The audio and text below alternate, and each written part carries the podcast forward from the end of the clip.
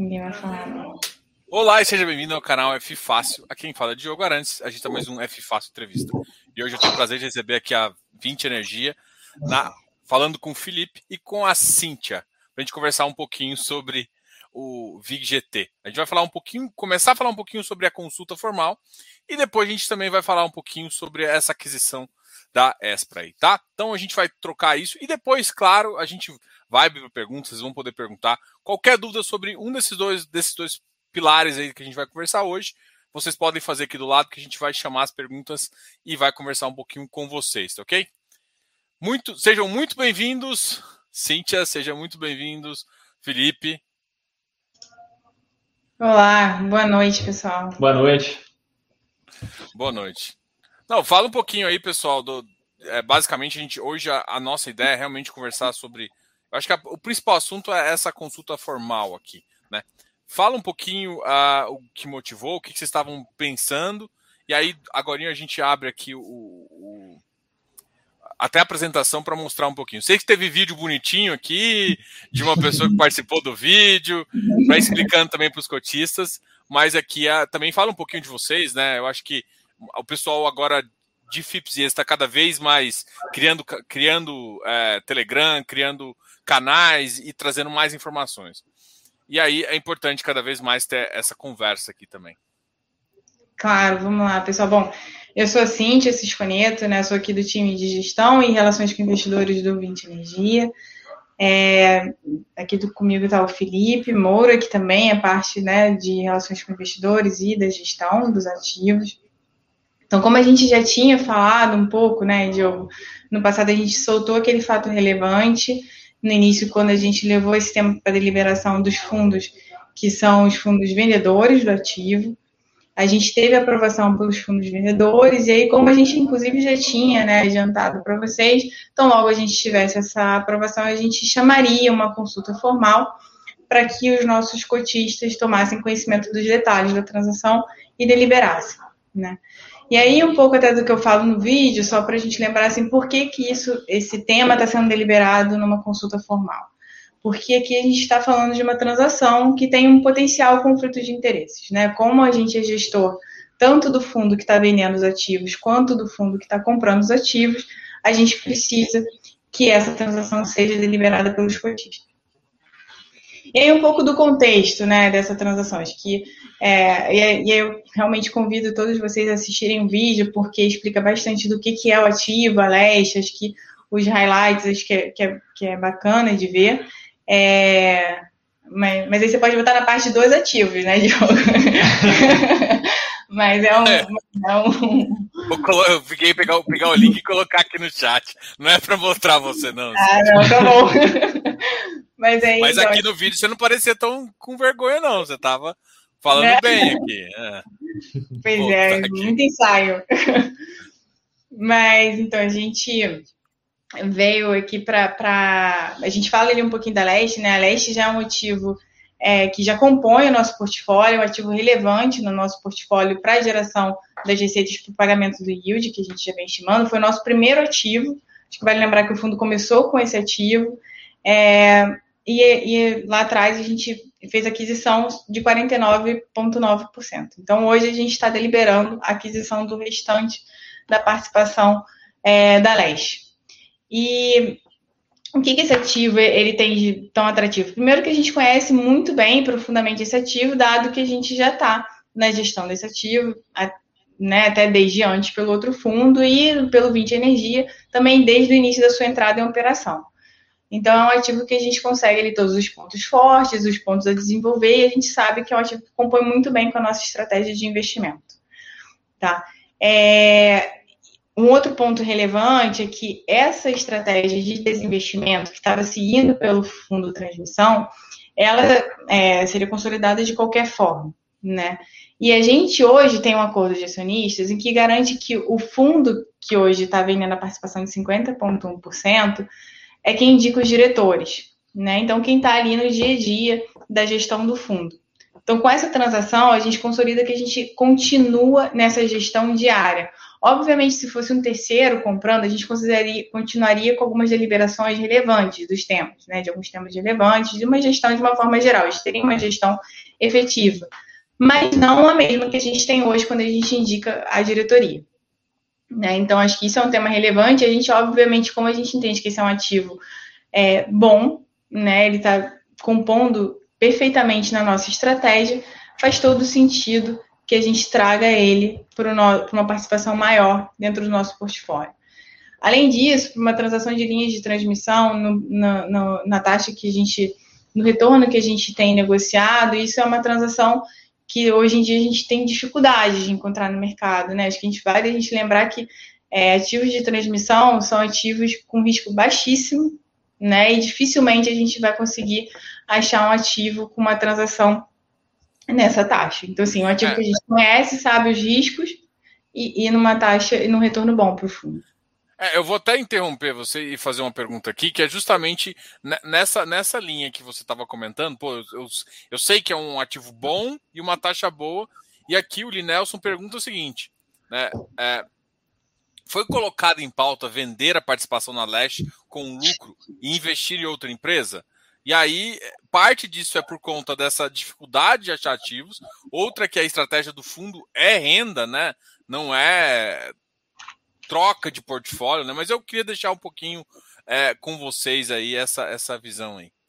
Ah, acho que perfeito, Diogo. Acho que o ponto que é a, o processo de desinvestimento foi feito só pelo FIP Transmissão e com investimento, dado que esses, esses fundos estão de fato na sua fase final, né, de desinvestimento e liquidação do fundo. Para o Vind Energia, a gente nunca teve essa estratégia, nunca participou de qualquer estratégia para desinvestimento desse ativo, porque não faz sentido. Esse ativo é o nosso maior pagador de yield hoje, ele é o que mais compõe o yield. Eu dificilmente acharia um outro ativo com a mesma característica, com me o mesmo retorno, com a mesma capacidade de gerar o yield esperado que a gente tem para os próximos anos, é, tão facilmente no mercado, estaria tendo uma transação até pior, muito provavelmente. Né? Então, assim, é, a gente nunca teve a intenção, quando esse ativo entrou para o 20 Energia, nunca foi com a intenção de desinvestir ele. Acho que o ponto que você colocou acho que é perfeito. A estratégia do 20 Energia não é de ganho de capital, não é aumento de portfólio. Né? De, é para a gente conseguir incrementar o yield e pagar aqueles rendimentos trimestrais cada vez maior para os nossos cotistas. Isso, só complementando, né? lembrando aqui que essa aquisição ela vai ser feita com recursos provenientes de linha de crédito. Né? Então, é, a gente aqui não está desembolsando caixa, né? a gente não está fazendo uma aquisição via emissão de novas cotas.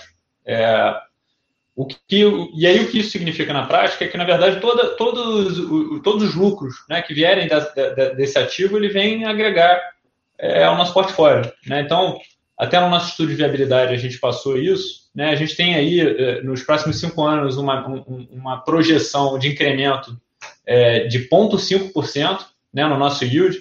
E aí o ponto 5, né, só para que fique claro, é, não, é, não é um incremento de 0,5 em cima do 8 a 9 que a gente está tá falando hoje. Né? É, é, é sair do 8 e ir para 8,5, é sair do 9 e ir para 9,5. Tá?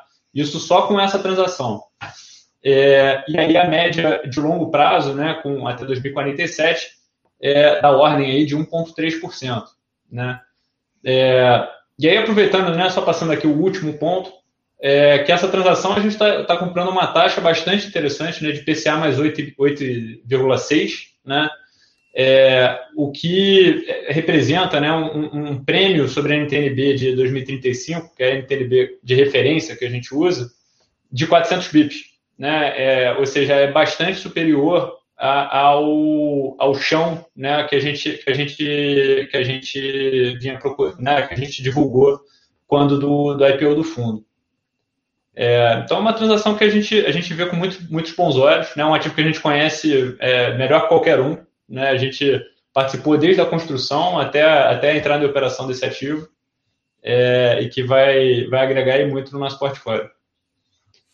Não, legal. Eu acho que essa parte de viabilidade é uma, uma parte bem importante até para o pessoal começar a dar uma olhada aqui, né? E aí, aqui, por exemplo, aqui, aqui tem o que eu acho que o pessoal quer. Ah, qual que é a TIR da, da estratégia e tudo mais.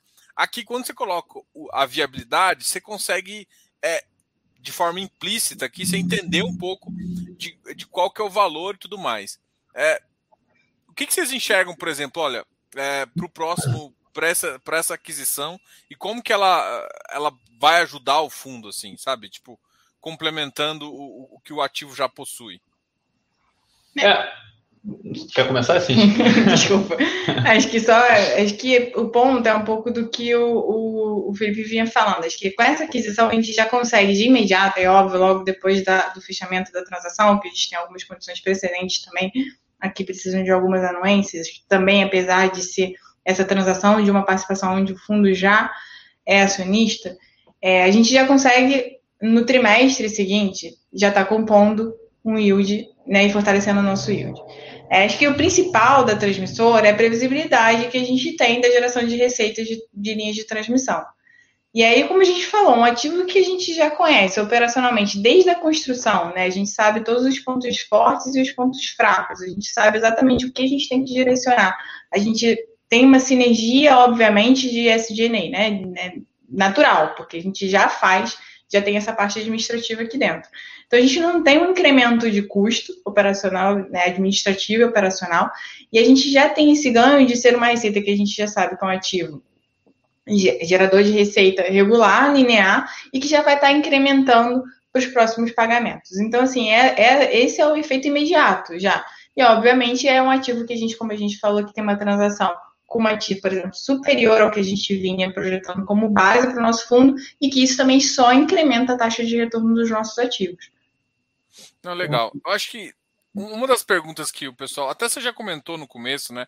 Aquela questão de, ah, você coloca essa consulta formal é justamente porque a decisão de, de compra ou não acaba ficando para o cotista, né? Vocês, como gestores, e até com provavelmente cotistas também, vocês têm que clicar ali no azulzinho para falar que, que tá. Que, que não pode falar porque vocês são vinculados, né? Eu queria que você falasse um pouquinho da, da, desse mecanismo que tem, né? O, e das estratégias diferentes de cada fundo. Eu acho que está bem claro isso, mas é, eu acho que tem perguntas aqui nesse sentido ainda, então ficar muito tranquilo. Então, deixa eu só responder uma aqui para o Wesley. E assim, é, para ficar bem claro aqui, eu acho que está claro no vídeo e também, o Wesley está falando em relação à emissão abaixo do VP. A gente, é, eles deixaram aqui desde o começo do vídeo aqui falando que não vai ter esse tipo de emissão, entendeu? Então isso não, é, o ativo não corre esse risco de fazer uma emissão. Vai, vai ser uma, uma, uma emissão com dívida, né? É, vai ser uma emissão, desculpa, não, vai ser uma, uma aquisição, uma, compra, é, uma aquisição com dívida, né? Então isso tem que ficar bem claro aqui. Vou voltar para vocês dois e fala um pouquinho dessa, dessa estrutura, inclusive que é um pouco da, da própria estrutura de fundos, né? Que protege o cotista e é, e assim, as pessoas às vezes têm uma ideia muito equivocada do que, assim, ah, você tem que lembrar que quem é o dono é o cotista. Então, assim, o gestor, ele propõe uma, uma estratégia, ele propõe um ativo para gente, e como tem esse conflito, ninguém conflitado pode responder, mas a gente que vai decidir no, no fundo se quer ou não, entendeu? Então, a primeira coisa é, o que, que o gestor vem aqui? Apresentar a ideia para a gente comprar ou não. É, ba é basicamente isso, né? Eu falei alguma besteira aqui, gente? Não, não, é exatamente isso, Diogo. Acho que o importante aqui é, é, é a gente, pela norma CVM, né, como eu tenho, é, sou gestor e tenho poder de decisão dos dois lados, né, eu não posso decidir isso sozinho, porque eu sou é, um mero prestador de serviços do, do fundo, do cotista, né, que eu estou aqui viabilizando o melhor resultado para os nossos cotistas, né, obviamente. Mas ó, quem são os donos do fundo são os cotistas que têm que deliberar se essa transação de fato faz sentido, incrementa, está alinhada com o compromisso, né, com o próprio portfólio do fundo. E é, e é assim, acho que é, vamos, vamos lá, então, o ponto que você falou assim, é exatamente são duas estruturas diferentes. O meu fundo de transmissão, que a gente aqui registrou, foi um fundo feito para investir numa estratégia Greenfield, em que a gente foi lá, estudou os ativos, preparou o estudo de habilidade, foi para leilão, construiu do zero, criou a leste, montou a companhia, botou ela de pé. Então é um tipo de risco e é um tipo de retorno e também um tipo de investimento. É um tipo de investimento em que tem um prazo muito maior, né? não tem distribuição de yield, por exemplo, ao longo desse período, porque é uma estratégia de apenas ganho, né? aumento de capital. Eu estou ali buscando aumentar o capital inicialmente investido. Né? Para o 20 Energia, eu tenho uma estratégia totalmente diferente. Por exemplo, a gente não corre riscos de ativos de Greenfield. Por quê? Porque a nossa estratégia não é de crescimento patrimonial, né? Pura e simplesmente. Obviamente que eu vou ter um crescimento patrimonial, mas com o fim de distribuir rendimentos, né? Então, esses ativos que vão compor, eles têm que ser geradores de receitas, de receita, capazes de me pagar rendimentos trimestrais, que é o nosso compromisso que a gente tem no nosso regulamento. E, né? e de imediato. Né? Isso. Né? Porque se o ativo é pré-operacional, você tem ali que fazer a construção, né? Vai, o ativo vai nascer com prejuízo acumulado, por exemplo, então vai levar um tempo para que ele comece a pagar dividendo. É, então, no 20 Energia, a gente vai procurar sempre ativos que né, já estão performados ou que estão na iminência de entrar em operação, como é o caso, por exemplo, de Vineyards, né, que é um ativo que a gente fez via dívida conversível. É, e aí, é, justamente, né, como, como a gente adiantou, são, são duas estratégias diferentes, né? E aí um ponto que eu acho que a gente não, não abordou ainda, que eu acho que é interessante da gente lembrar também, é a forma como, como foi feito esse processo de venda né, é, do FIP Transmissão. Que, na verdade, é, bom, o FIP Transmissão é um fundo de 2016, né, que a gente participou de leilão, é, ganhou um lote, né, que foi o lote 17 lá do, do leilão de 2016, de abril de 2017, que o número ali vai ser 2016, mas ele foi, ele foi feito em 2017, o leilão. É é, construiu, né, não, fez toda a parte de fundiário, todo o licenciamento ambiental, né, construiu o ativo e teve a entrada da operação aí ao longo de 2020, né, em fevereiro e dezembro de 2020. É, com a entrada em operação, a gente já desde o ano passado, né, é, começou o processo de desinvestimento, onde a gente mandatou o Banco Safra né, para nos conduzir nesse processo. Tá? Então foram contatados diversos investidores, né, que, que enfim, um processo super longo, é, onde eles colocam uma proposta não vinculante, depois fazem diligência do ativo para ver se. Isso, né? é um, isso é um parêntese, né? Isso pelo FIP Transmissão, que é o FIP que está de fato investindo ativo. O 20 Energia nunca fez parte desse processo de desinvestimento dos ativos. Então, a única parcela que estava é, à venda era os 50,1% da leste.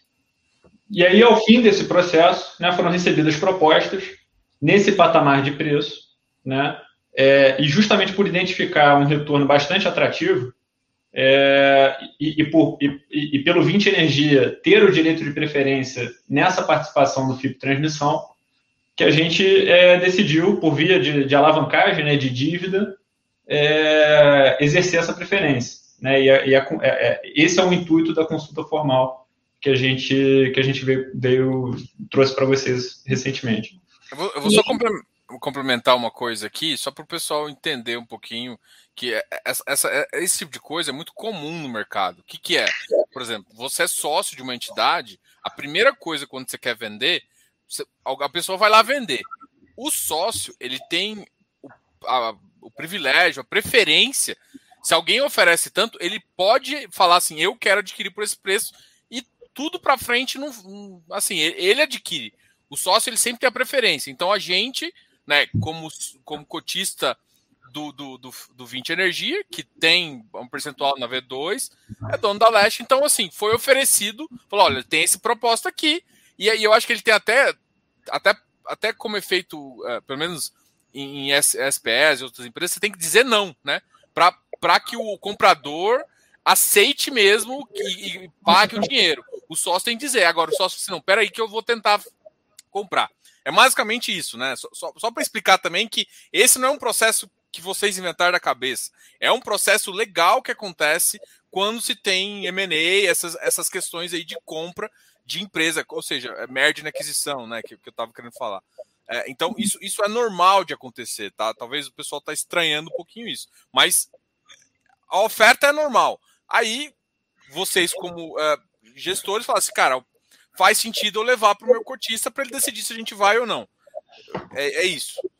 Exatamente isso, Diogo. Acho que esse é um ponto importante, porque esse é um mecanismo até de defesa. A gente, como acionista, amanhã poderia estar chegando uma empresa, por exemplo, que eu não gostaria de ser sócia, ou uma empresa em que eu não quero entregar minha diretoria. E aí eu tenho um mecanismo, como eu entrei nesse negócio compartilhado e com uma estrutura administrativa, eu prefiro ter o direito de preferência ou de ter todo o meu ativo, que eu já tinha, que eu já conheço, que já está aderente ao meu portfólio, né? Que eu já já estou aqui, já sei o que, que é. é. E aí é um mecanismo de defesa para que eu diga assim, olha, eu não quero entregar, eu não quero dividir esse controle com um terceiro que não seja você. Então, se você quer sair, eu prefiro que eu fique com esse controle. Né? E aí um outro lado também que é, aí o que, que se pondera? Não, então, ah, vai vender, foi essa proposta. Essa proposta que está aderente à, à, à, prática, por exemplo, de transações que a gente faria. Né? Se eu tivesse aqui no 20 Energia, eu no 20 Energia aqui só analisando a compra, isso é aderente? Está é, tá de acordo com transações de mercado? Está dentro dos múltiplos de mercado? Está dentro dos valores de média de mercado? Tá, tá em média. Como é que a gente comprovou isso? Obviamente com os nossos estudos. E o que, que a gente tentou trazer um conforto para os nossos cotistas? Eu contratei também um laudo de uma Big Four, que é a Price, para reforçar que, de fato, aquele valor, o meu estudo de viabilidade, está condizente, né? E, e, essa proposta tem um retorno XYZ. Né? Por outro lado, eu também contratei um escritório de renome, que é o Shediac Advogados, para me falar se o meu contrato né, de compra e venda de ações, que a gente chama de SPA, está aderente à prática de mercado. E ali ele fala que exatamente esse SPA é exatamente o SPA que foi negociado com outro player que mostrou a proposta para aquisição desses ativos antes do 20 Energia. Né? Então, o 20 Energia ele só revestiu né, ali o papel do outro player para adquirir esses ativos que foi ofertado em condições né, é, concorrenciais dentro de um processo de venda formalmente feito e conduzido pelo SAF e seguindo o acordo de acionistas que a gente tem celebrado, tá? Então a gente seguiu exatamente essas normas para a gente garantir que é, tanto de um lado quanto do outro não teve nenhum privilégio, nada que não seja prática de mercado, nada que não tivesse previamente acordado. Não, legal. Tem uma pergunta aqui que eu acho que ela está sendo um pouco assim. É, esse laudo da PwC, ele é um laudo público? Ele é um laudo que é feito uh, diretamente para vocês e as contrapartes não gostam de fazer? Justamente assim, é, é, porque tem alguém, acho que mandou umas três mensagens perguntando em relação, ah, não recebi esse laudo e tal.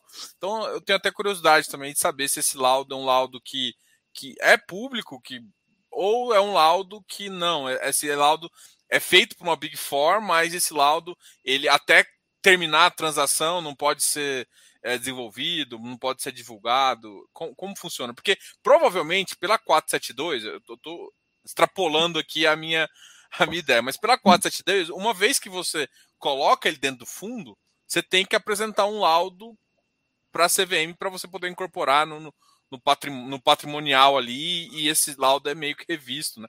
Como se fosse um laudo de aquisição. Né? É, vamos lá, são dois laudos diferentes, tá? O que você está falando, o que você tá falando é um laudo é quando eu faço incorporações, por exemplo, e aí é um outro, como é que é uma aquisição, um processo de M&A mesmo, como a gente chama, né? Como você mesmo falou, eu não precisaria desse laudo se fosse uma transação corriqueira, tá? Se não tivesse é, mais acionadas. Exato. É, e aí, o que, que esse laudo da Price, ele não é público, não está no nosso site, mas todos os nossos cotistas, da, da, base de cotistas que vão votar, eles receberam, né, junto com aquele e-mail do BTG, veio um FTP. Nesse FTP, e aí, pessoal, só fazendo parênteses aqui, não é para acessar pelo browser da internet, é para ir pelo Windows Explorer. Você coloca o FTP, tem lá um usuário e uma senha. Quando você entra lá, você tem acesso a esse laudo. Então, todos os cotistas convidados a votar têm acesso a esse laudo. E aí o tá. porquê disso, tá, pessoal? É, é, isso foi uma solicitação da PwC. É, esse laudo não pode ser público, então a gente não pôde colocar no nosso site. É, era uma coisa que a gente queria fazer. É, e a forma como a gente encontrou de contornar isso era de na convocação, né, e, enfim, nessa consulta, a gente, a gente dá acesso a todos os cotistas que vão votar. Tá? Agora eu fiquei, eu fiquei, eu fiquei uma coisa que eu fiquei curioso. Eu posso abrir ele aqui? Ou é melhor não? Porque eu, eu tenho, eu sou cotista, recebi a senha e tal, tal. Olha, eu, eu prefiro que não, porque medo de estar descumprindo alguma parte do contrato. Agora, se você quiser abrir depois, mostrar para alguém, é porque... aí eu já não tenho controle. Porque senão vincula vocês, entendo. É, é, é só, eu só vou mostrar aqui, uh, vou mostrar o meu e-mail da, da minha consulta, só para, assim, não sei nem se eu posso mostrar, enfim. Mas, não, pode, pode. A e-mail da consulta pode, não tem problema nenhum. Eu vou abrir a. Porque aí todo mundo vai ver meu e-mail também, mas tá bom. Não esconder nada. Só para mostrar aqui, só para mostrar isso que vocês falaram, assim. Só para deixar. Uh, ah, eu ainda não compartilhei a tela. aqui, ó. Justamente aqui tem esse user, esse. Opa, ficou bem pequenininho aqui. Até aproveitando esse e-mail que você tem, é o primeiro. Depois o BTG mandou um outro corrigindo a senha, tá? Assim. Eu acho que esse aqui já é o, já é o segundo, tá? Ah, ah não, não mas essa senha tá errada, é. É, é, é, já vi aqui. É, realmente. Tem um asterisco antes. Mas tá Isso, bom, eu não tá queria falar, mas Fui eu que falei, fui eu que falei. Então, sou cotista, tô dando a senha aí pra galera. Então, assim, para quem quiser participar, então clicando aqui, então você tem essa, essa, essa informação aqui. Uma outra dúvida que eu vi aqui, que eu acho que é bem pertinente, e que talvez vocês devam ter recebido é é uma questão mais administradora, eu sei, mas eu acho que vocês podem ajudar. É, não recebi meu e-mail, igual o Diogo recebeu ali. O que, que eu faço? Né? Eu, eu, acho que muita gente vai via gestão, mas o correto é o administrador. Mas eu, eu fico falando aqui, mas eu vou deixar vocês falar um pouquinho também. Não, claro, vamos lá. Assim, eu acho que é importante que a gente tenha uma base de cotistas que votam nessa consulta formal. E aí eu eu tenho que pegar a data correta, porque de fato quem pega essa base é o BTG, eu nem tenho acesso a ela, tá? É, e aí, primeiro você tem que, entender, tem que ver desde quando você é cotista do fundo. Ah, não, eu sou cotista desde sempre. A gente já recebeu outros casos de pessoas assim que não receberam e-mail. E aí, é, se quiser falar com a gente no RI, obviamente a gente vai entrar em contato com o BTG para endereçar todos os problemas. A gente está à inteira disposição de vocês, tá? Mas o ideal é que entre em contato com o BTG. Assim, eu preciso entender com eles como é que eles vão fazer para envio desses e-mails e ajuste de base, mas a gente provavelmente vai checar a base e enviar esse e-mail para a pessoa que faltou. Tá. Eu vou dar um de curioso de novo aqui para explicar para a galera como é que funciona isso. O BTG vai na B3 e compra esse dado. Isso. E às vezes o dado da B3 não vai o seu e-mail atualizado. Às vezes você cadastrou em 10 corretoras, atualizou na última, e nem sempre a primeira que você é, fez a correta e aí não atualiza. Então, é importante você verificar se na B3 seu dado está certo. É difícil pra caramba conversar com a B3. É uma... Isso aqui sou eu que estou falando, tá? Mas isso acontece bastante. Então, assim, é, o que você vai ter que fazer é justamente assim, entrar em contato com o administrador e fazer. Isso vale não só para fundo aqui, mas eu estou falando isso por experiência em relação a, a, outros fundos, inclusive fundos imobiliários também, que fundos fechados, você tem toda essa burocracia porque se ele passou o dado errado, se ele, comprou o dado errado, ele vai te mandar no e-mail que você não utiliza mais, tá? E aí você tem que. O administrador é responsável por fazer isso. Como eles são bem legais aqui, eles falaram que te ajuda a fazer toda essa, essa esse procedimento. É, sem dúvida, a gente fica à disposição, assim, a gente entende, enfim. Acho que tem muita gente que já tem a gente como referência e a gente está aqui para ajudar todos os cotistas, obviamente. Legal. Tem uma pergunta aqui que eu, eu, ia fazer no final, mas é, é uma pergunta. Antes até de entrar no, na Espro, assim, é uma pergunta eu acho que é, foge um pouco até dessa consulta, mas é uma pergunta que eu acho que todo mundo está tendo.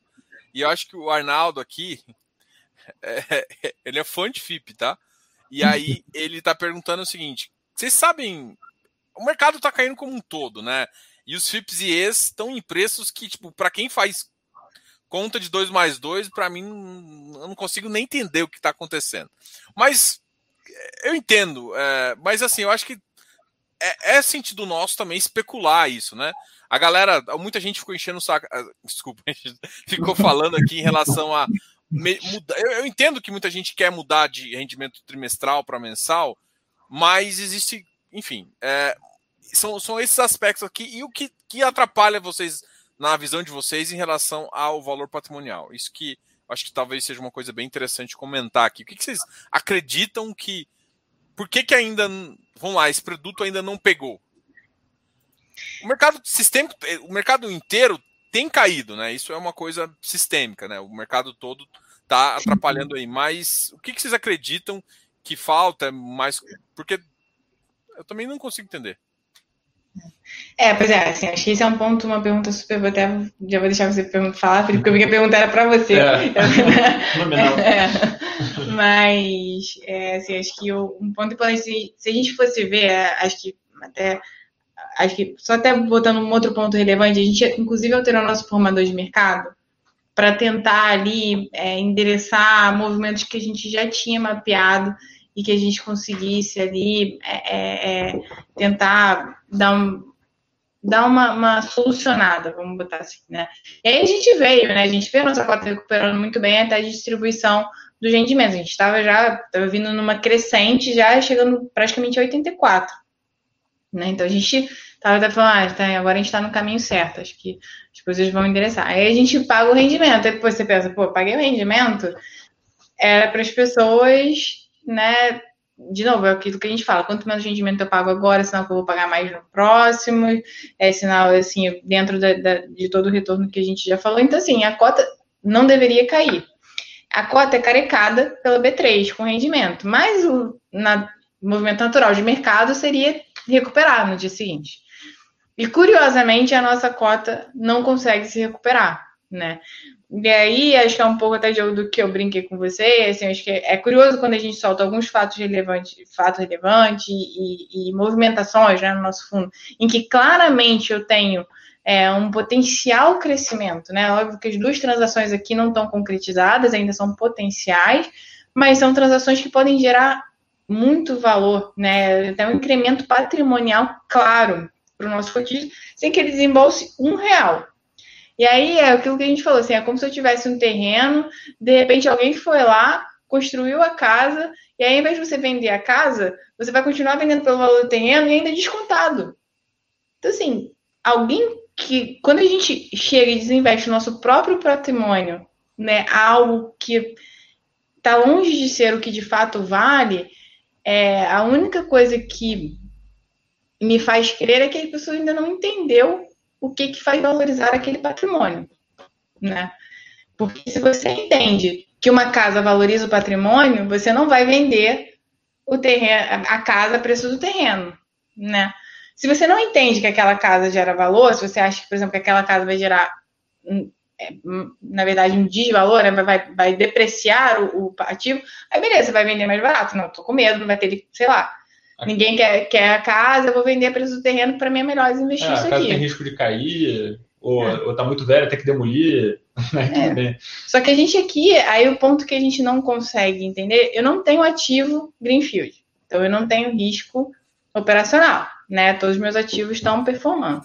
Todos os meus ativos estão praticamente no início da concessão. Eu não tenho nenhum ativo em período final de concessão que naturalmente eu estaria ali amortizando meus ativos, né? Estaria devolvendo o principal. Devolvendo o principal de alguma forma. Não é o nosso caso. É, nos nossos ativos eu não tenho risco de demanda, né?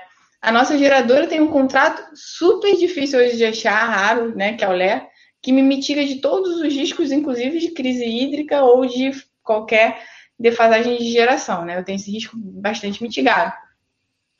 Então, assim, continuo sem fazer nenhum sentido.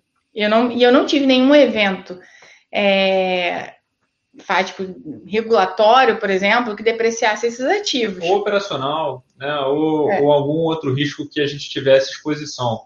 É, mas aí, Cintia, só complementando. Sim. É, que assim, a gente recebe muita pergunta, né? Obviamente que a gente aqui do, no nosso lado de gestão, a gente também tem, tem um pouco de dificuldade de entender, né?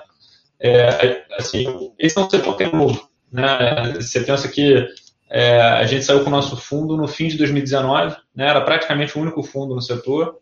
É, e hoje você já vê né, com uma, uma pujança maior aí de, de fundos, é, inclusive com características diferentes. Né? É, e ao longo desse período, é, enfim, a gente sempre teve um mandato muito claro, né, cara, ativos já performados ou na iminência de estarem performados, né, com, sem risco de construção, é, e yield ali, reloginho, né, a gente sempre indica o quanto vai ser o yield do, do ano, em que, quais, em que datas que a gente vai distribuir, né, que é, não é regra aí do setor. É, e, assim, de fato, a gente tem um pouco de dificuldade, assim, a gente, o que a gente observou, assim, né, teve uma escalada de, de taxa de juros, mas a verdade é que o, o, retorno implícito da nossa cota, ele cresceu muito mais do que o incremento nessa taxa de juros, então, assim, sem que tenha havido algum crescimento do risco do nosso portfólio ou algum fato novo que justificasse né, um prêmio de risco é, identificável. É, então, assim, a gente também tem um, tem um pouco de, de, dificuldade de entender. É, existe muito né, essa comparação do FIPE com, com FII, justamente por serem é, veículos que buscam né, o pagamento de rendimento para o cotista. É, só que o FIPE não é exatamente um FII. Né? para bem e para mal. Né? Então, é, os nossos contratos são super longos, indexados à inflação, é, com contrapartes né, pô, que, que, você não encontra em, em um FII. Né? As nossas contrapartes são governo federal, Eletrobras, né? Ou, ou, ou, se você estiver no Mercado Livre, você pode ter uma boa contraparte no Mercado Livre, como uma grande empresa. É... Mas, ao mesmo tempo, por exemplo, é, a gente por, por, por, por, a gente investir em empresas e não direto no imóvel, né, a gente tem dif diversas é, diferenças operacionais. Né? Então, por exemplo, o reajuste de, é, de aluguel pelo IGPM ou IPCA. Né? Porque o FII ele, ele recebe o aluguel direto no fundo, né? não tem que apurar lucro, não tem que fazer nada. Ele pega, ele pega o aluguel e ele distribui o cotista 95%. Né? É, a gente não, a gente investe em empresas, né, que elas precisam lá pagar seus custos operacionais, pagar suas dívidas, apurar quanto é que teve de lucro. Aí esse lucro que você apurou nesse mês, você, é, você só vai distribuir no, no, ano que vem, né? Depois que você, no fim do ano, fizer suas demonstrações contábeis e comprovar que aquele lucro é de fato da sua empresa. Então tem algumas nuances, né? Que, que é, é, é eu acho que naturalmente o mercado vai entendendo com o tempo. Né, e a gente vem tentando muito estar próximo do mercado, né? E dos nossos cotistas justamente para explicar esse tipo de diferença e dar o maior nível de transparência e, e conforto que a gente puder dar para os nossos investidores.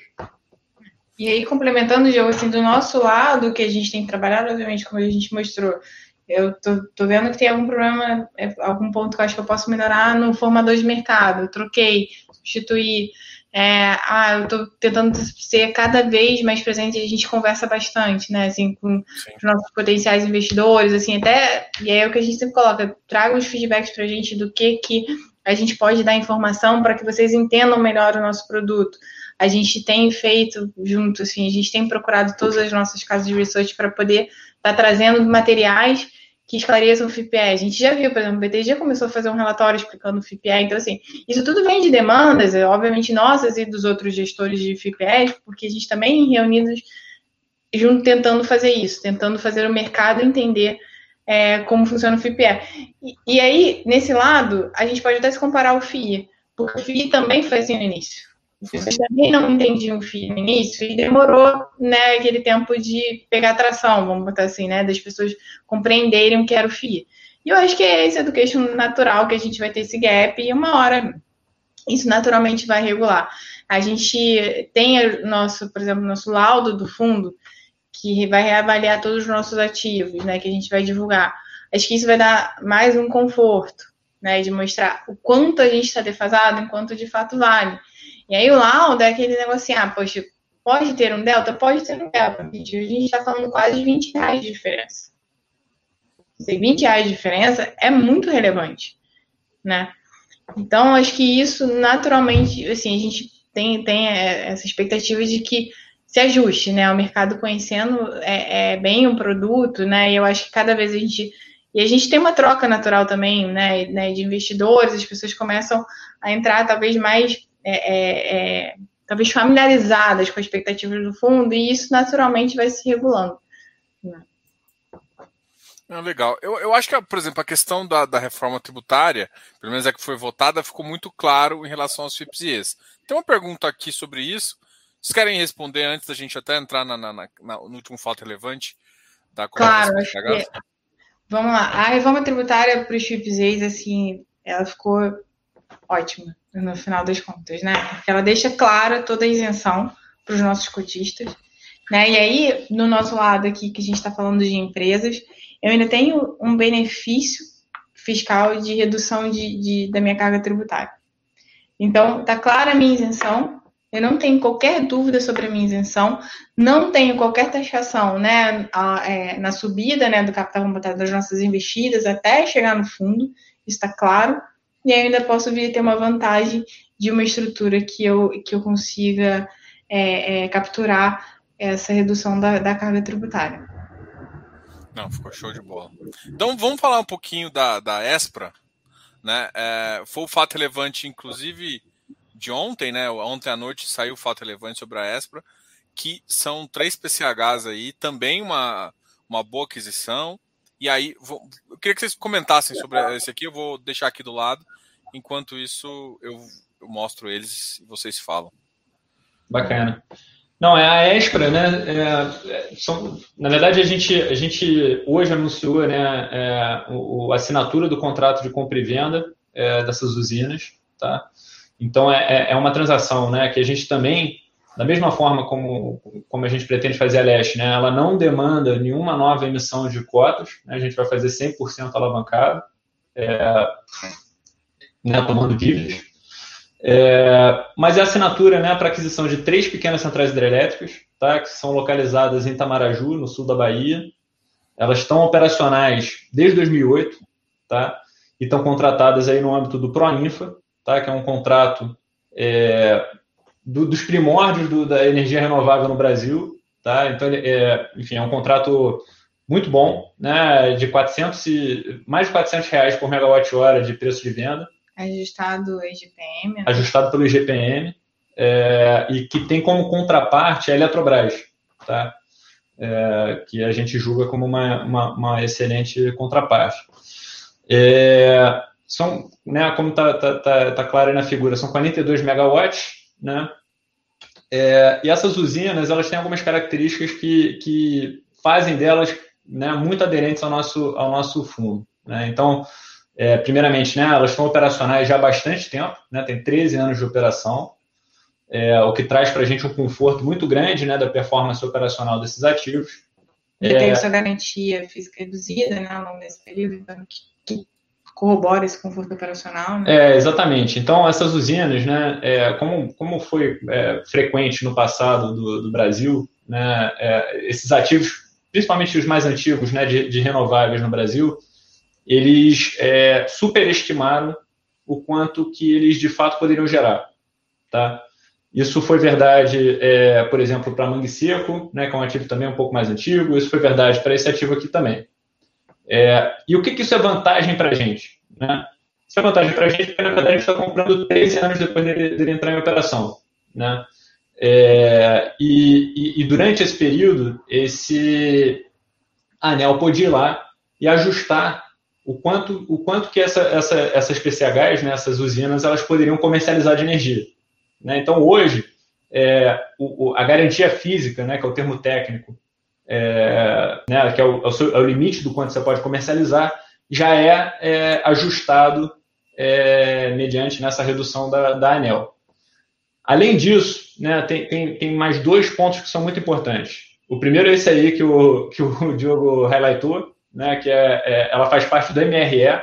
Né, então, o que, que é o MRE? Basicamente é um mecanismo que ele, ele é, compartilha o risco de hidrologia de todas as especialidades do Brasil, tá?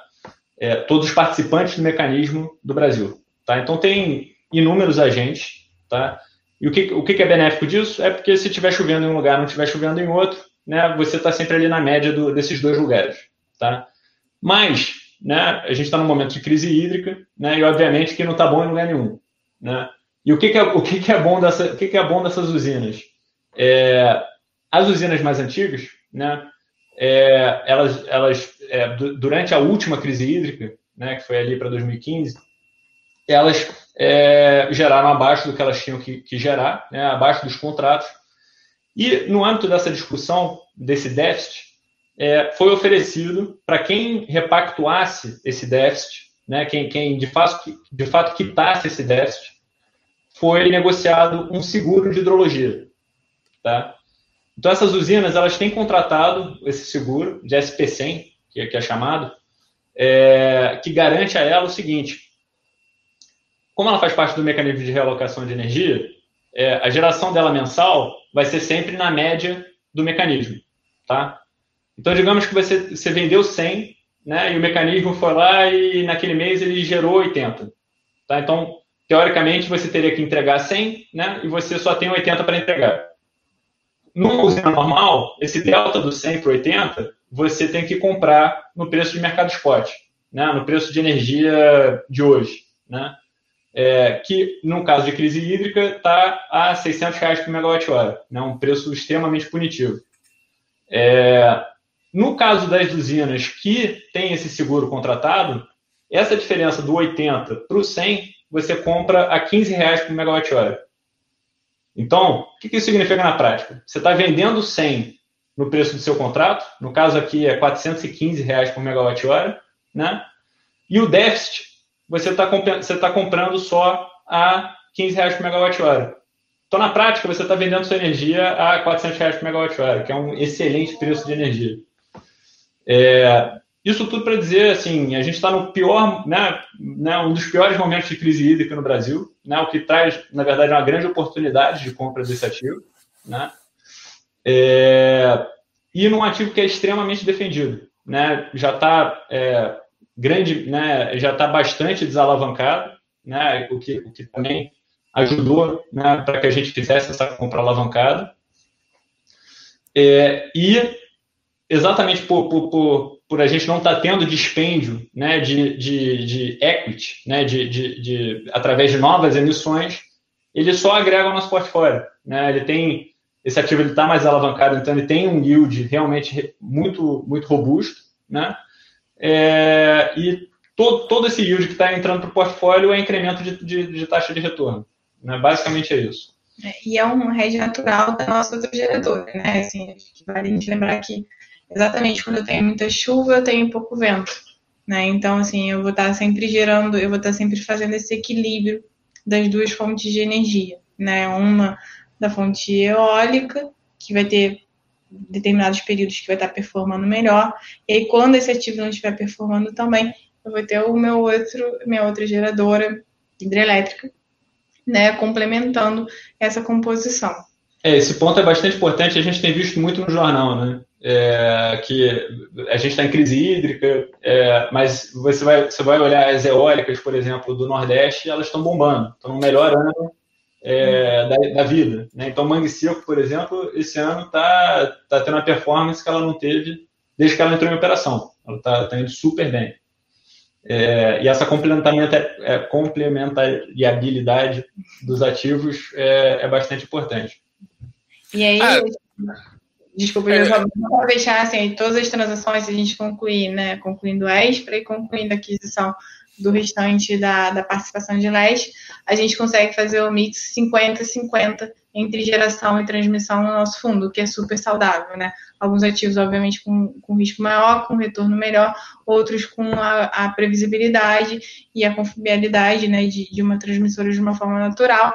E essa composição é muito saudável para que a gente tenha bons retornos e yield para todos os nossos cotistas. Eu, eu, acho que tem uma curiosidade aqui de, de, muita gente, mas eu não sei nem se é o momento que vocês vão divulgar isso ou vocês podem divulgar isso.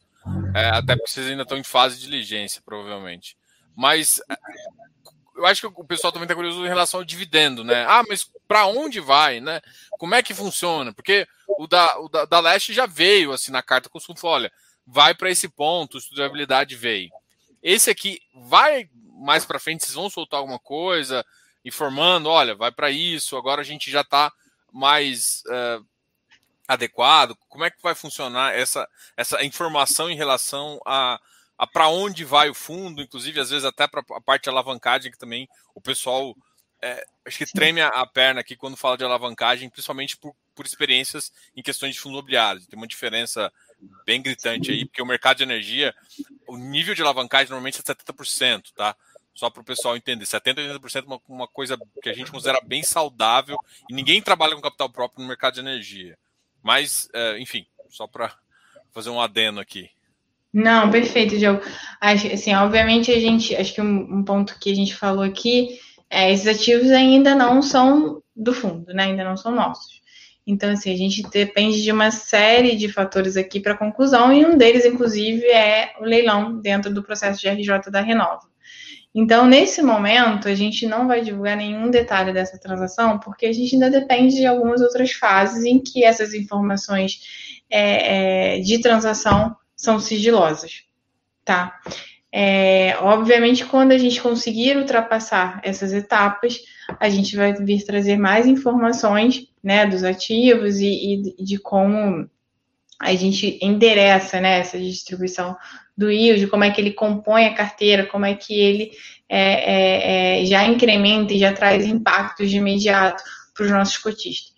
Tá? Assim, a gente sempre trabalhou com essa transparência com os nossos cotistas, a gente sempre buscou dar é, todas as informações necessárias, mas nesse momento, acho que é, inclusive para benefício de todos os cotistas, a gente precisa manter o sigilo de algumas informações.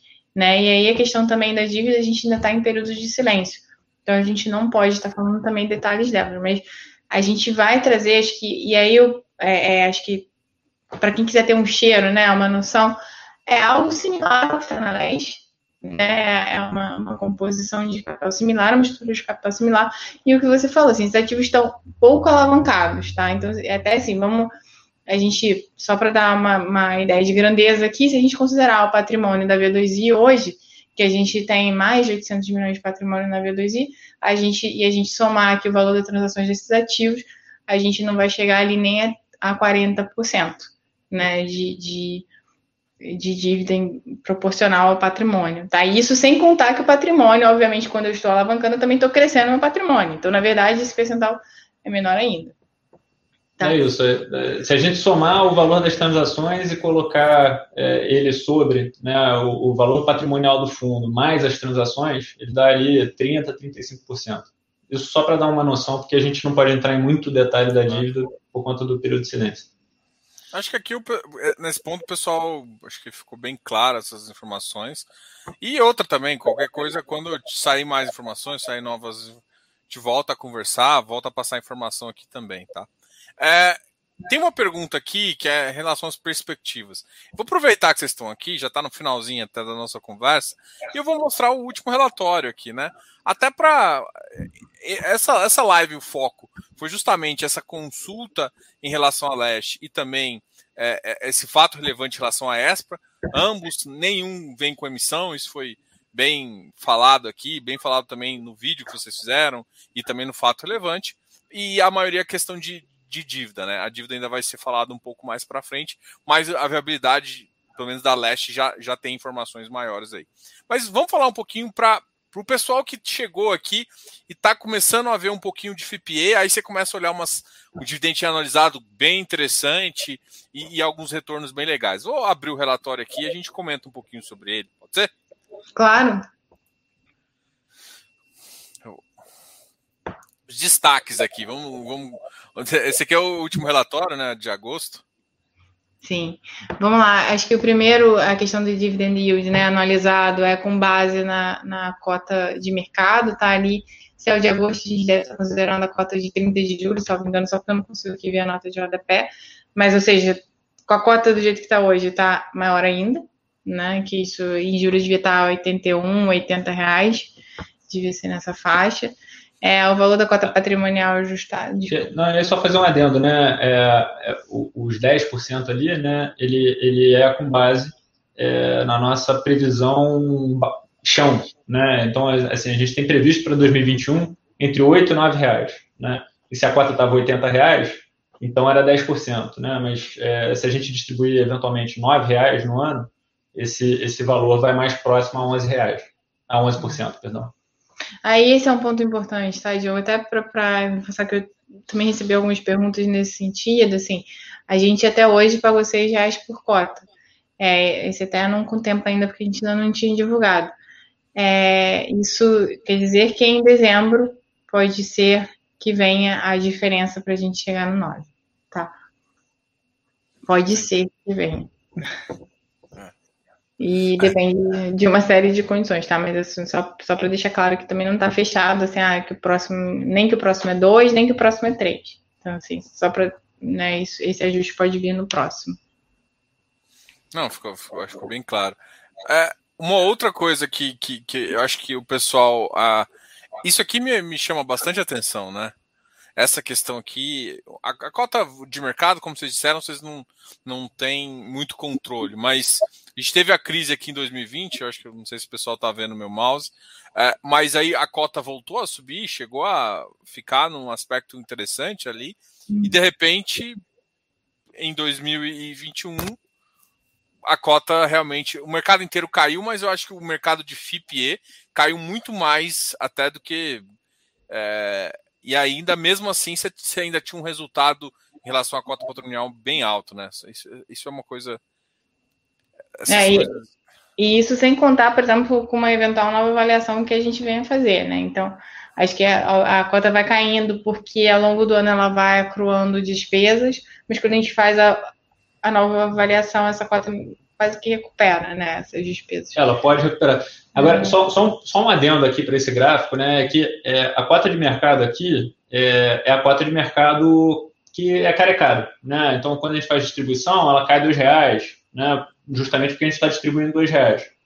É, então, só um, só um ponto, né, uma coisa para as pessoas terem em mente, é que esse, por exemplo, se a cota hoje está 80, né, e a gente distribuiu 7,50 no ano passado e 6 nesse ano, então, no, assim, né, é, fazendo a, a, conta burra, porque vai dar um pouquinho mais que isso, mas é, a cota gerencial, né, do quanto que, que, de fato essa cota oscilou, ela deveria estar próxima ali a, 8, a 93, 94 reais.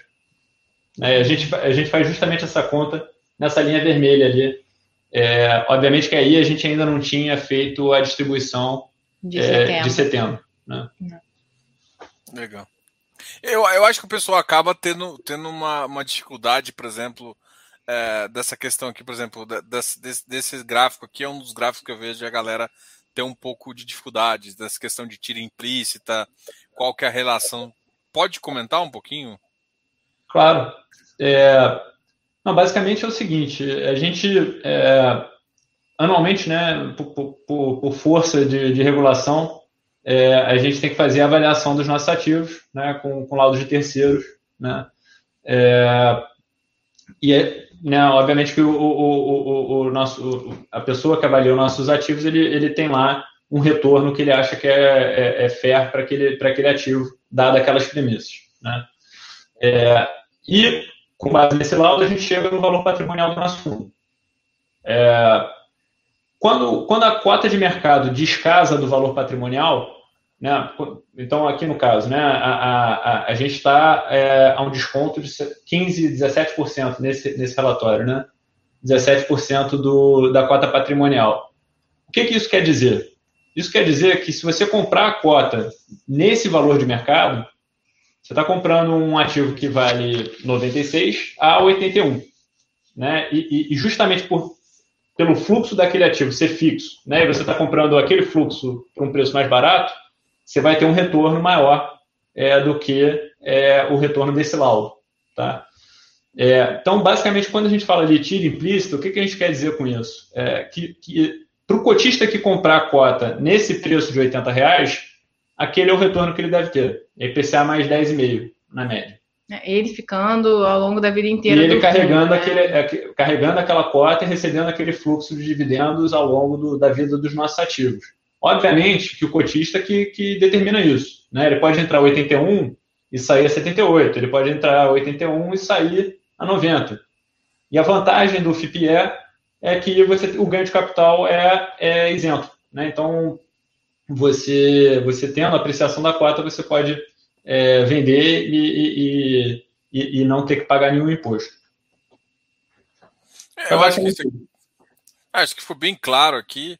Tem mais algum aspecto que vocês gostam de comentar aqui? Eu acho que, eu acho que o pessoal fica bem curioso com estimativa de, de, de, de renda. Essa questão de tiro, eu acho que é onde eu vejo mais discussões e tal. É, acho que esses dois são os aspectos que eu acho que o pessoal tem mais dúvida aqui. Se tiver alguma, alguma questão, só, só acho que no final aqui, para o pessoal entender que por mais que no final você tenha um final da concessão e você teoricamente devolveria o principal, a ideia de vocês é realmente manter um, um fundo perpétuo, indeterminado, e vocês fazerem um reinvestimento, certo? Certo, acho que a ideia, a gente tem um fundo ali de 30 mais 30, né? Então, é, obviamente que a ideia é que a gente recicle, né, esse portfólio, obviamente muito lá para frente, quando a gente achar que já está na hora da gente, já está muito próximo do fim dessa concessão e que, enfim, que é saudável essa reciclagem. E aí sempre a, a, o fundo tem uma característica e uma política de investimento muito clara na distribuição de rendimentos, né? E eu acho que esse é um ponto que a gente vem falando e essa é a principal diferença, por exemplo, da gente de uma empresa, né? Eu acho que, que quando a gente investe, por exemplo, numa empresa qualquer, assim, qualquer que eu digo, uma empresa Y, é, você não tem ali um, um, um, documento claro em que você saiba se ela vai distribuir dividendos ou se ela vai reinvestir o seu lucro. Aqui está muito claro que a gente está sempre buscando o pagamento de yield de rendimentos, né? Então, todos, a gente tem um mandato, claro, a gente é um prestador de serviço do fundo mandatado para buscar isso.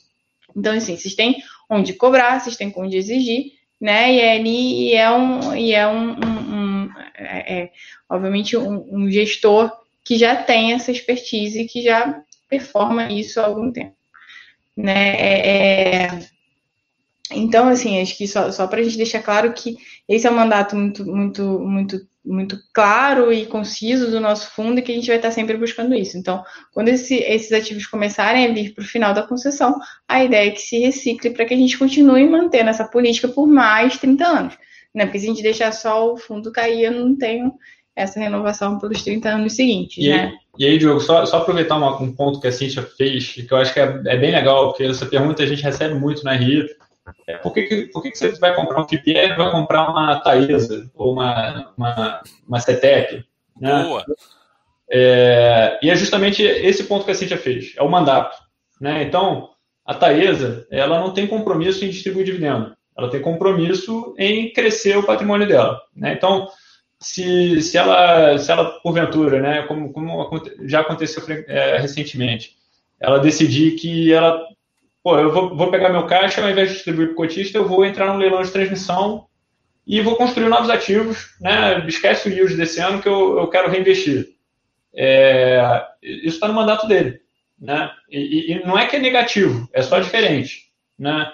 O nosso mandato é o mandato de pagamento de rendimentos. Né? A gente tem um compromisso e a gente, né, a gente faz os nossos estudos de viabilidade, fala o quanto que a gente vai pagar, quando vai pagar, é, e além disso tudo, né, é, a gente ainda tem a estrutura é, de FIPE, né, que é muito benéfica para a pessoa física, né, que não é o caso de empresas listadas, né, que, que, enfim, tem que pagar IR tanto no rendimento quanto no capital. É, e agora vindo a reforma, né, e tem um impacto maior, inclusive, para a questão dos dividendos. Então, acho que ainda vai ter esse diferencial maior em relação ao FIPE. É, e, e, eu acho até assim, a gente só complementando, né? A gente, por exemplo, a gente agora está incrementando o nosso patrimônio, está crescendo nosso patrimônio, mas com um foco muito claro. A gente está crescendo nosso patrimônio porque esses ativos são pagadores de dividendos e vão incrementar o yield de imediato. Tá? Acho que isso só para deixar muito claro que esse é o objetivo dessas duas transações. Né? Mas que ninguém tem que ter nem dúvida, né? Porque já está aqui, já está no portfólio, a gente já está vendo o resultado. A gente vai dobrar esse resultado, né, para os cotistas. Então, assim, se hoje eu tenho X milhões de dividendos da Leste, amanhã eu vou ter 2X eu, com essa aquisição. E sem qualquer emissão de cotas, sem qualquer desembolso para os cotistas, né? Então, acho que isso é, é muito importante para a gente frisar, assim, e aí é para a mesma coisa, né? Eu tenho um, um ativo gerador de receita com uma capacidade de pagamento de dividendos também muito grande, sem qualquer desembolso para os nossos cotistas. E, e aí, até só para complementar, no nosso estudo de viabilidade, alguém já perguntou para a gente também, aquele delta né, do yield que a gente vai ter é sobre o valor da cota é, de mercado, sobre o valor da cota do IPO, é sobre o valor da cota patrimonial, considerado de R$ reais. Então, obviamente, sim, sobre o valor da cota de mercado é maior. Isso é muito melhor. Eu vou, vou, fazer a última pergunta aqui para a gente terminar, que eu acho que é uma pergunta que vocês, como RI, também devem receber, porque eu recebo ela pelo menos toda vez que alguém me fala de FI, de, de, de FIPE, me perguntam isso aqui. A, a lâmina fala em amortização. O preço da aquisição vai sendo reduzido com as amortizações? Vou colocar essa pergunta aqui, porque é, é, eu acho que essa aqui eu vou gravar e vou fazer um, vou deixar ali no YouTube, porque essa, essa assim, ó, falando de FIPE, é, você, já, você sabe que, que eu já falei para vocês, eu junto o barquinho aí de todo mundo aí, fala, pelo amor de Deus, muda esse nome de amortização. Porque Olha, a gente está numa. A gente está no grupo de RI e a gente está tentando endereçar esse pedido para alterações de nomenclatura, até porque não faz sentido a gente tentar até dividir. Assim, o que, que acontece? As pessoas também muito atreladas à dívida, enfim, acho que a amortização sempre é devolução de principal. Não é isso. O que, que acontece? FIPE tem uma norma da Receita Federal que qualquer pagamento que eu faça para o meu cotista, qualquer pagamento, ele vai ser chamado de amortização. Né? E aí, o meu administrador não me deixa divulgar nada que não esteja escrito lá muito claro que é amortização, tá? Eu tenho que divulgar como amortização. A gente até tenta falar amortização de rendimentos, a gente agora no quadrinho da B3 conseguiu. A B3 agora criou um quadro que a B3 também é muito customizada para FIIs, tá? Então, quando tem as informações de FIPE, a gente também tem falado muito isso com a B3, cara, me ajuda aqui, né, a dar essa education para todo mundo e me desvincula um pouco de FII. É, a B3 também é customizada, ela também colocava lá é, diferente, ela não me deixava colocar, por exemplo, amortização de rendimento, e aí ela dava uma nomenclatura também muito ambígua, assim.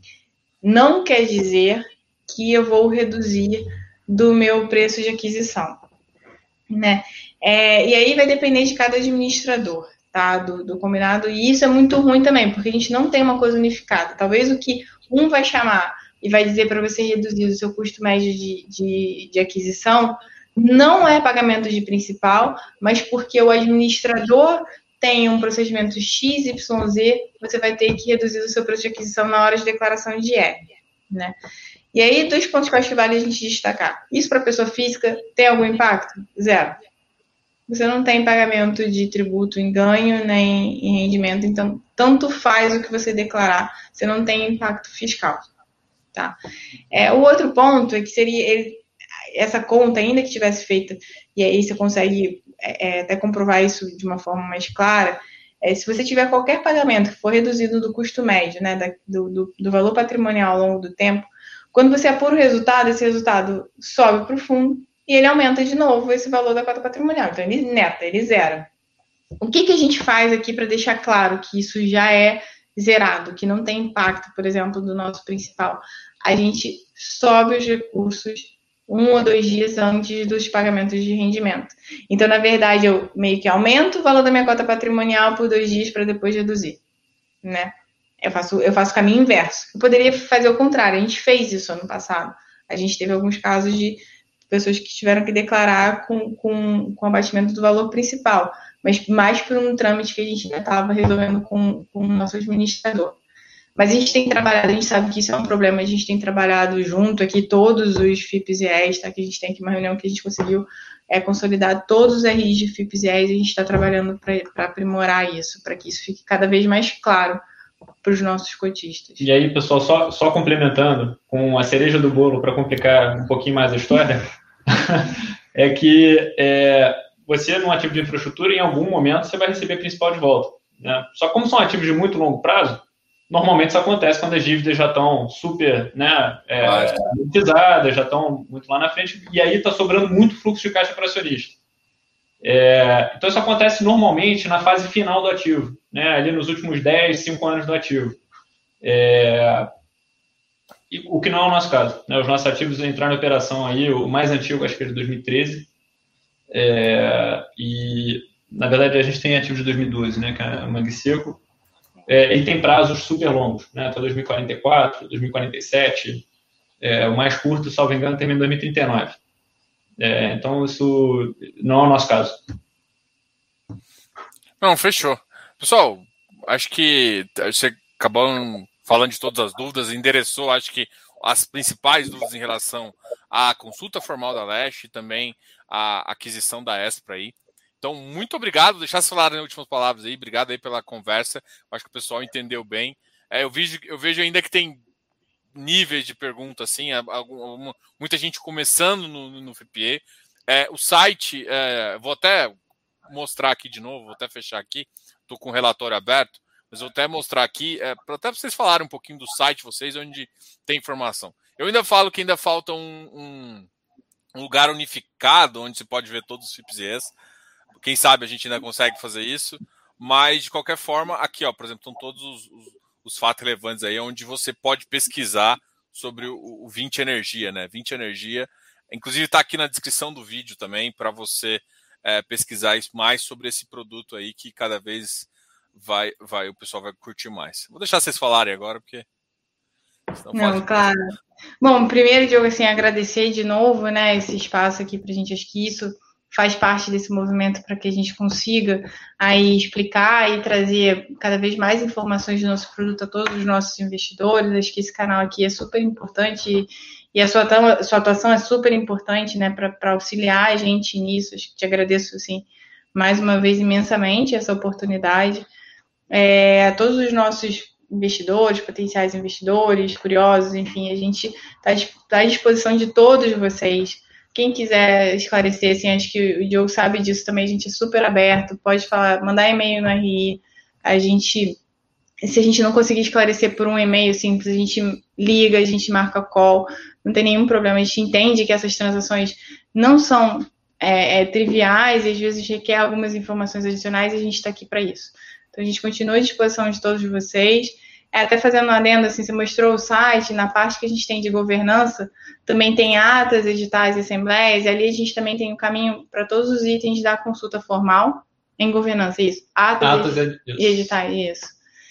E até o vídeo que foi no link da consulta formal, o link o YouTube retirou, então o que está aqui é o correto no nosso site, a gente está tentando resolver isso com o YouTube do outro link, mas aqui a gente também tem o mesmo material, acho que sim, a gente preparou esse vídeo com, com, com muito, muito afinco para que ele pudesse ali, tentar sanar todas as dúvidas que a gente imaginava que podiam surgir.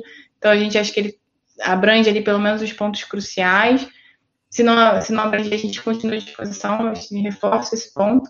E mais uma vez agradeço todos aí a presença de, e a curiosidade de todos, que acho que isso só ajuda a gente a, a trazer um produto customizado para que todo mundo entenda e, e, e enfim. E, e aí, pessoal, só, só, só complementando, Ju, que é, é curto, é, no nosso site vocês podem, vocês podem encontrar né, como, como, como contatar a gente. Então, do lado direito, ali no serviço de RI, você pode tanto se cadastrar no nosso e-mail, né, onde você, você põe seu e-mail e você passa a receber todas as informações do fundo assim que a gente subir no site. E você pode também é, mandar uma mensagem direto com o RI, né, que é o File com RI, onde, enfim, você faz a sua pergunta e a gente entra em contato com você ou sana, sana dúvida é, diretamente por e-mail, tá? Ou tem um e-mail direto, né? ri.20energia.com.br E mais uma vez, super obrigado aí, Diogo.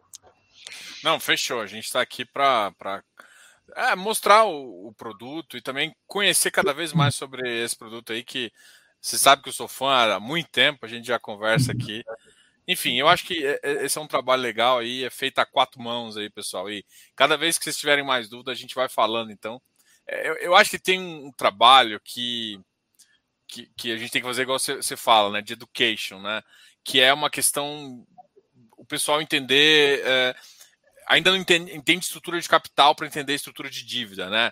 E, e, e produtos estruturados mais complexos, e, ele, ele já, eles inerentemente são são, é, são ativos que você adquire com a dívida, né? Tanto é que existem incentivos de governamentais, por exemplo, a maior das dívidas iniciais são dívidas bem baratas e a, até de, dos bancos de desenvolvimento. Até o pessoal tem que entender que isso não é ruim, né?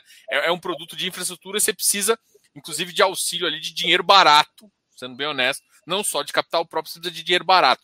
Essa é a estrutura de infraestrutura, né? Essa é a beleza. Então você está comprando um ativo bom com uma, com uma receita muito garantida ali, enfim. É, é um produto que para mim só tende a crescer e a gente vai tentar mostrar cada vez mais informações aí, pessoal. Obrigado aí de novo, Cíntia, obrigado, Felipe. E a gente Obrigada. volta a conversar em breve, muito, muito futuramente aí. A gente continuar e o pessoal cada vez mais conhecer. Obrigado aí. Até mais, pessoal. Boa Até noite. mais. Tchau, tchau. Não esqueça de se inscrever aqui no canal, dar um like nesse vídeo e bora. A gente vai fazer vários cortes aqui legais para mostrar para vocês aí. Falou, pessoal. Tchau, tchau. Tchau. Tchau, tchau.